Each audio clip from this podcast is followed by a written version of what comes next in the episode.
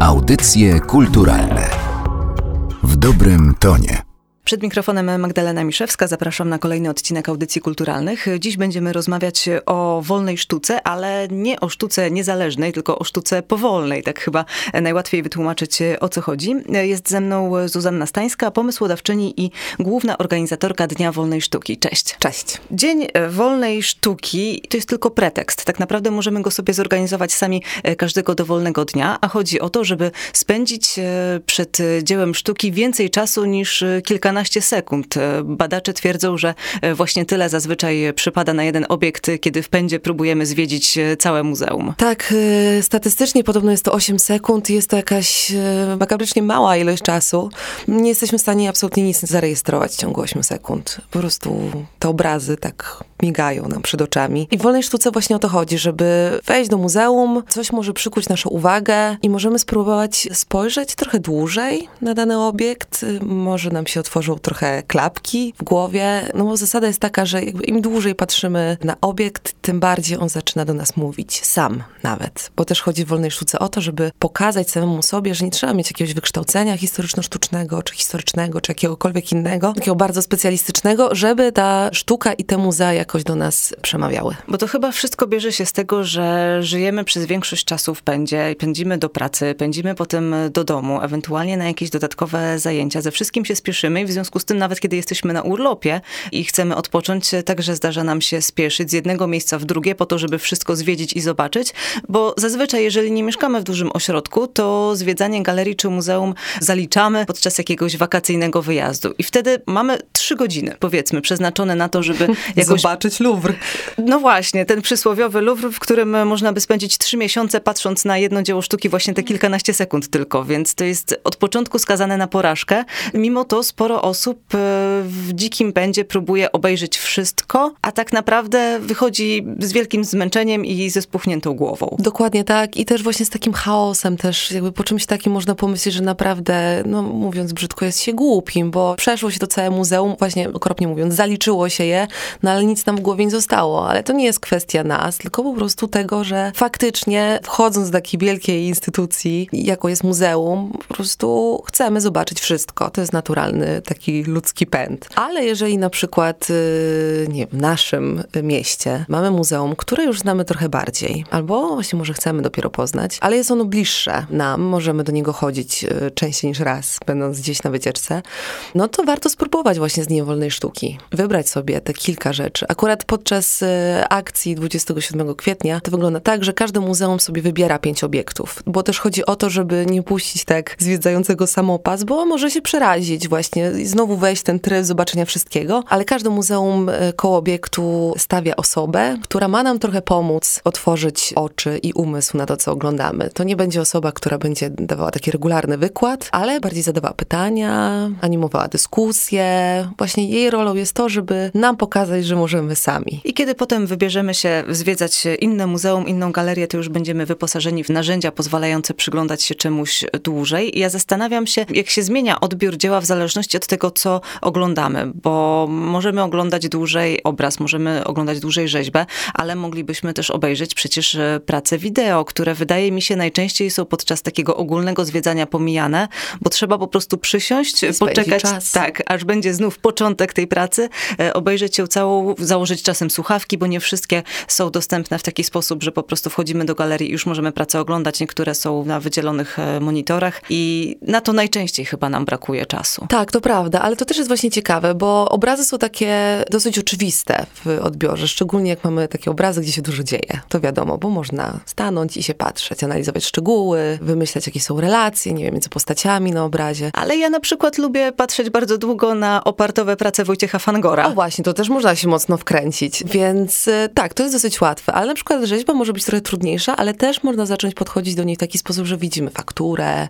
zastanawiamy się, jak ta rzeźba wygląda, oglądana od różnych stron i dlaczego tak, i jakie zostały użyte środki ku temu, jakby to wszystko jesteśmy w stanie sami wymyślić, tylko patrząc e, na ten obiekt. Ale też właśnie w Dniu Wolnej Sztuki mamy nie tylko sztukę, ale również na przykład rzeczy codziennego użytku, albo tak abstrakcyjnie rzeczy codziennego użytku, jak samoloty. I tutaj już e, też można próbować jakoś zastosować tą metodę i na przykład zastanawiać się, jak takie urządzenie, y, nie wiem, rzecz y, służyła komuś na początku XX wieku. I tutaj mówię na przykład o skansenach, gdzie oglądamy jakąś rzecz, która była w codziennym użytku i możemy się zastanowić, jaką ona rolę pełniła w życiu w tamtym czasie. Bo takie podejście do sztuki wpisuje się też e, w ogóle w trend uważności, który coraz bardziej, wydaje mi się, e, robi się popularny właśnie w opozycji do tego pędu i robienia mnóstwa projektów naraz i na asapie i, i chwalenia się tym, ile to się nie osiągnęło, to mamy tę uważność, która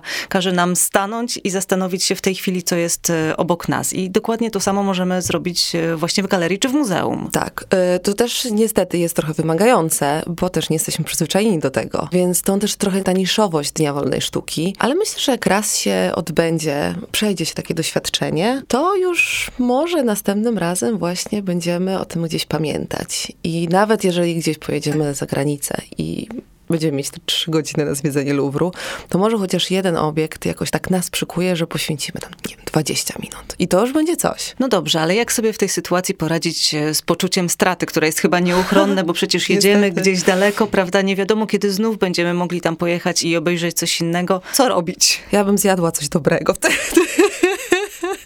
popiła gorącą czekoladą. No nie wiem, trzeba sobie niestety radzić, ale coś za coś. Tak czy siak, myślę, że takie doświadczenie obejrzenia jednego dzieła sztuki przez 20 minut może nam dużo więcej dać niż właśnie ten przysłowiowy pęd i maraton po Luwrze. A jak do takiego uważnego oglądania sztuki ma się to, co się dzieje teraz w internecie? Bo coraz więcej e, muzeów i galerii digitalizuje swoje zbiory, więc e, możemy w każdej chwili obejrzeć je na ekranie komputera. Wiadomo, to nie jest to samo, co zobaczyć dane dzieło na żywo, ale jeżeli mówimy o jakimś bardzo popularnym, e, na przykład e, weźmy bardzo interaktywny przykład, obraz Ogród Rozkoszy Ziemskich Hieronima Boscha, który ma swoją dedykowaną stronę internetową, gdzie naprawdę każdy dowolny fragment obrazu możemy sobie przybliżyć, e, możemy posłuchać historii na temat tego, co w tym fragmencie się dzieje. Gdybyśmy oglądali go na żywo, to prawdopodobnie w tłumie ludzi nie zobaczylibyśmy tak wiele. Absolutnie, poza tym te elementy są bardzo małe, a jednak dzięki możliwościom digitalizacyjnym jesteśmy stanie naprawdę bardzo w dużym powiększeniu oglądać rzeczy. I tak naprawdę taki dzień wolnej sztuki możemy sobie zrobić każdego dnia na własnym komputerze. I to też nie musi być 20 minut, ale można po prostu serio się wkręcić w taki ogród rozkoszy ziemskich i spędzić na tym kupę czasu. Tam się dzieją niesamowite rzeczy na tym obrazie. Więc to też jest naprawdę bardzo, bardzo fajne, że mamy teraz takie możliwości. Jest też nawet cała seria filmów poświęconych e, różnym obrazom, które właśnie na ekranie kinowym w bardzo dobrej e, jakości pokazują nam to, co na tym dziele jest. Własnym okiem nie zobaczylibyśmy tego, nie ma szans. E, nie, no bo też właśnie trochę nie wiemy za co chwycić i też właśnie myślimy, okej, okay, nie udaje mi się w ciągu dwóch pierwszych minut, no to nie wiem, może się nie nadaje. Gdzieś ucieknę. Ale no jakby autentycznie wierzę, że da się też samemu nawet. To ten ogród rozkoszy ziemskich y, jest w ogóle fantastycznym przykładem, bo tam się dzieją tak niewiarygodne rzeczy, że jest to też tak super ciekawe dla współczesnego odbiorcy, jaki umysł miał Bosch i skąd ten umysł się wziął, skąd te wszystkie fantastyczne stwory i sytuacje, że no myślę, że można można się nad tym porządnie skupić i też widzieć samemu wiele rzeczy. A jeżeli wrócimy teraz e, do muzeów i do galerii, zostawimy to, co można oglądać w internecie, wybierzemy się na takie zwiedzanie na żywo i trafimy na bardzo popularną wystawę, gdzie o każdej porze dnia prawdopodobnie będzie bardzo dużo ludzi. Jak wtedy sobie wygospodarować tę przestrzeń i czas, żeby spędzić e, z jedną pracą trochę więcej?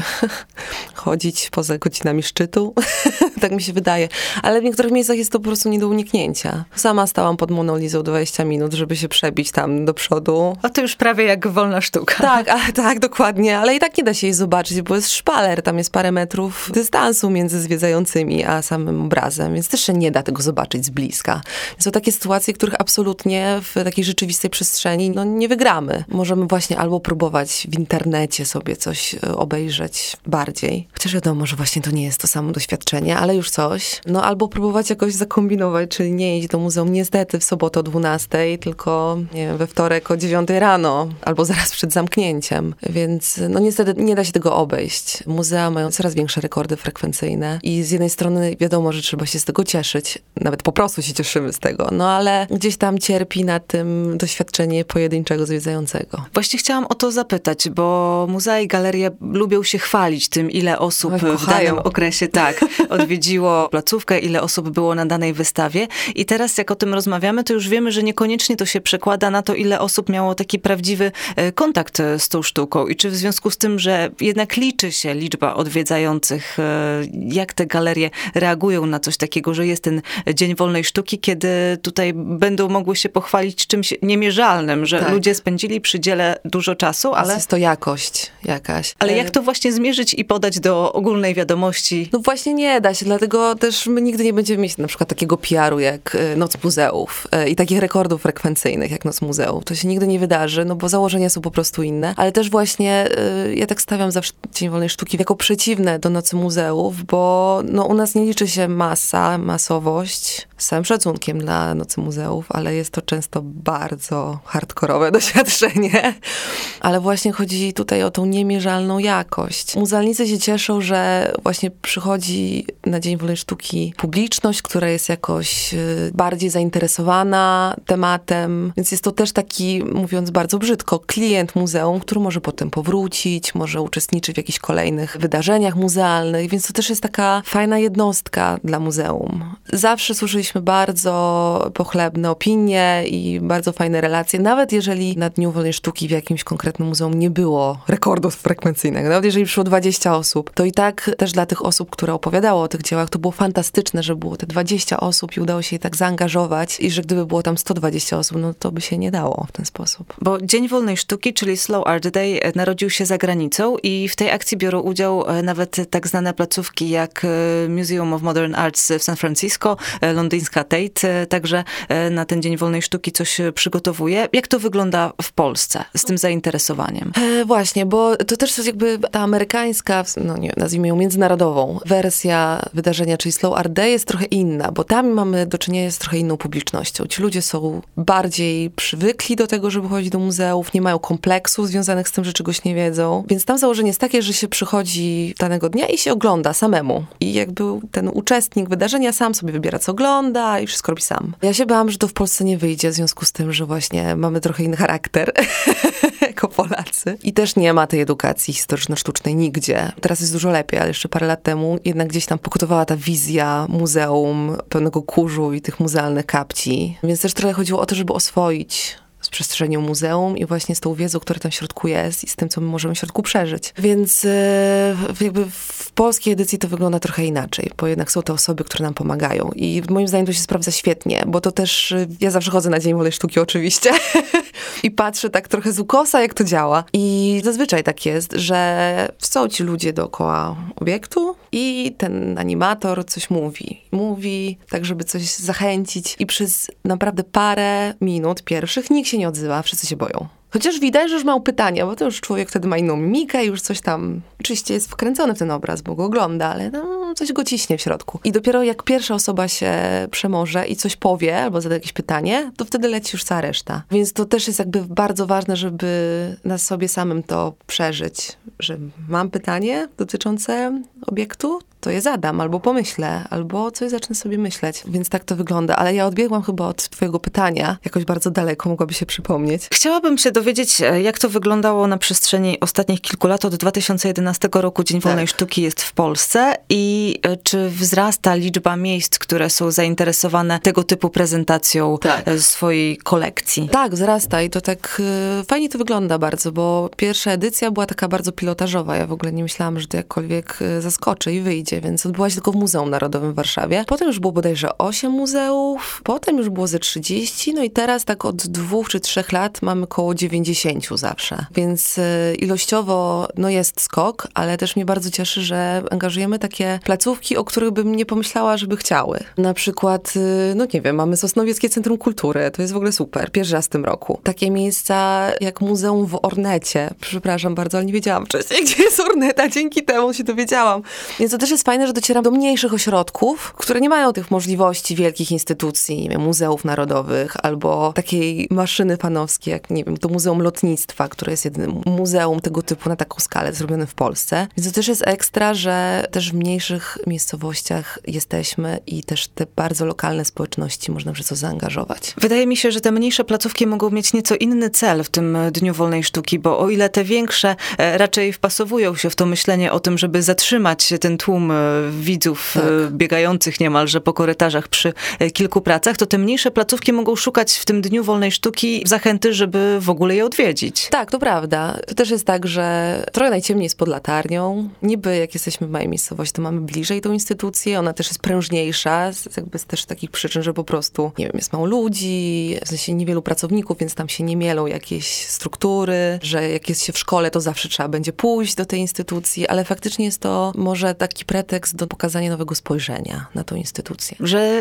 nawet w takich miejscach, o których by się tego nie pomyślało, są ciekawe obiekty i właśnie przy okazji Dnia Wolnej Sztuki można je specjalnie zaprezentować. Dokładnie i to też właśnie jest fajne w Dniu Wolnej Sztuki, że tak może w normalnych okolicznościach byśmy nie zauważyli tych obiektów. No wiadomo, muzea to są takie miejsca, gdzie tych obiektów jest masa, pełne sale wszystkiego i może jak ktoś pokazuje nam coś, co niekoniecznie by przykuło naszą uwagę, bo nie wiem, na przykład wizualnie jest mniej atrakcyjne, albo wisi koło Monalizy. Nikt nigdy nie ogląda obrazu, który jest na tej samej ścianie co Mona Lisa, tylko z tyłu. Tam nie ma absolutnie żadnego człowieka. Więc to też jest fajne, żeby trochę rzucić światła na taki obiekt i pokazać, że on też może być interesujący, nawet jeżeli trochę niknie w takim bardzo pierwszym kontakcie. I też to jest pewne rozwiązanie takiego zwiedzania przy okazji wyjazdu wakacyjnego, kiedy odpuścimy sobie te naprawdę najbardziej popularne miejsca i nie będziemy stać pół dnia w kolejce, a potem przez godzinę szybko biec, tylko pójdziemy do tych mniej odwiedzanych, tam możemy wtedy spędzić spokojnie cały dzień, z przerwą na obiad. To jest ważne, naprawdę, o tym często się tak, zapomina, tak, ale trzeba, zwiedzanie trzeba męczy. Tak, trzeba y, pić, y, naprawdę trzeba no, dbać o swój komfort w takich miejscach. I można wtedy rano pójść obejrzeć jedno piętro, dajmy na to, potem pójść zjeść, potem obejrzeć drugie. Nie ma tłumów, nie ma problemu z tym, żeby się do tej placówki e, dostać, dostać. także warto brać pod uwagę również mniej popularne e, turystycznie miejsca. Jak najbardziej. Ja zawsze bardzo chętnie takie miejsca zwiedzam. Właśnie z tych powodów, o których powiedziałaś. I, i, i są one często nie mniej ciekawe niż te tak, najbardziej ograne. Tak. Dokładnie tak. To powiedz mi jeszcze, czy ty pamiętasz jakąś taką e, pracę, która zrobiła na tobie wrażenie i przyglądałaś się jej tak długo, że straciłaś poczucie czasu? Um, ale tak w ogóle, czy podczas Dnia Wolnej Sztuki, tak w ogóle? Tak w ogóle, że po prostu coś cię na tyle zainteresowało, że nie wiedziałaś, że stoisz już kilka minut zamiast kilku sekund. Tak, wiesz co, właśnie to jest zawsze z tym Boszem, tak jak powiedziałaś, że pamiętam, że byłam w Lizbonie, takim e, bardzo małym muzeum e, zrobionym w domu mieszkalnym jakiegoś bogatego człowieka, to chyba nawet było prywatne muzeum i tak sobie chodziłam po tym muzeum, właśnie nikogo nie było, było tak przyjemnie, nie było ludzi, to było jednak właśnie w takim formie mieszkalnej bardziej, więc to też człowiek się czuję bardziej komfortowo. Nagle patrzę, a to święta Antoni. Patrzę, Boż. I myślę sobie, o kurczę, i nikogo koło mnie. A można było się patrzeć na ten obraz i patrzeć, i patrzeć, i patrzeć. Chociaż właśnie nie był taki bardzo fikuśny, jak on to potrafił malować. Ale byłam zszokowana, przyznaję się, że nie wiedziałam, że on tam wisi. byłam zszokowana, że tak nagle sobie chodzę i patrzę, tu na ścianie cud. Więc y, to było bardzo fajne doświadczenie. I co się wtedy widzi, kiedy się tak zapatrzy człowiek w Właśnie, obraz? I to też było ekstra, bo tam można było dosłownie ten nos wrzucić w ten obraz. On jeszcze wisiał nad jakąś konsoletą, w ogóle tak wyglądał jakby u kogoś w domu to wisiało. No i faktycznie wisiało u kogoś w domu. Widzi się na przykład y, od takich rzeczy, których może nie powinno się widzieć, czy jakieś spękania na powierzchni obrazu, ale też się widzi szczegóły, jak są malowane rzeczy, nie wiem, jakieś szaty, czy pejzaż w tle, jak jest zamglony, kolory wszystkie. Naprawdę można sobie podzielić wtedy taki obraz na warstwy i to jest zupełnie wspaniałe. Ja akurat studiowałam historię sztuki, więc y, znałam te wszystkie ikonografie, te wszystkie historie i tak dalej, i tak dalej. Ale właśnie na takim poziomie czysto malarskim to było fantastyczne dla mnie. To na koniec jeszcze fundamentalne pytanie, które zawsze musi paść przy okazji Dnia Wolnej Sztuki. Ile czasu należy przeznaczyć na oglądanie obiektu, żeby było dobrze? Ja myślę, że to zależy zawsze od tego i co oglądamy i tego, w jakim jesteśmy nastroju chociażby. Ale myślę, że tak 15 minut jest już fajne. To jest okrutnie długo. Bardzo długo. To jest tak, że jak się stoi przed obrazem i się na niego gapi, dosłownie gapi, to po dwóch minutach człowiek jest tak w ogóle straumatyzowany, że stoi i te dwie minuty już, i dopiero dwie minuty, jak to? Ale y, jest taki moment graniczny, w którym właśnie zaczynamy się już wkręcać i ten czas już tak płynie, że nie zauważymy, że to jest 15 minut. Ale to trochę trzeba do tego dotrzeć. No i też właśnie, niestety też tak jest, że jak się to ćwiczy, to wychodzi łatwiej. I bardzo przydatne są siedziska. Czasami w niektórych muzeach przed niektórymi tak. pracami można usiąść. Można. Ja też uwielbiam leżeć w muzeach, y, chociaż to już jest tak krzywo na mnie patrzą zawsze. Ale tak, kanapy, Ja bym postawiła kanapy w każdej sali muzealnej. Ja jestem za tym, bo jak y, czasem zwiedzam wystawę któryś raz, bo tak mi się podoba, to najchętniej Tak. bym właśnie po prostu usiadła i patrzyła na te obrazy, ale zawsze się martwię, że ktoś mi coś powie i chodzę i No właśnie, bo to też muzea tak z definicji są trochę opresyjne, no bo jednak to są takie miejsca, gdzie musi być dużo tych obrazów. Instytucje też dbają o to, żeby był wyczuwalny ten status. I to, że jest to wielka sztuka przez y, duże S i że my tak trochę z nabożeństwem powinniśmy do tego podchodzić, więc może tak nie za bardzo wypada stawiać te kanapy. Albo kosztem kanapy można postawić kolejną rzeźbę. Więc no tak, to jeszcze chyba długa droga przed niektórymi instytucjami, żeby też zobaczyć, że człowiek też musi się dobrze czuć w takim miejscu. Ale Dzień Wolnej Sztuki trochę pomaga w tym. Także zapraszamy do uważnego oglądania dzieł sztuki. Dziękuję bardzo. Dziękuję. Audycje kulturalne w dobrym tonie.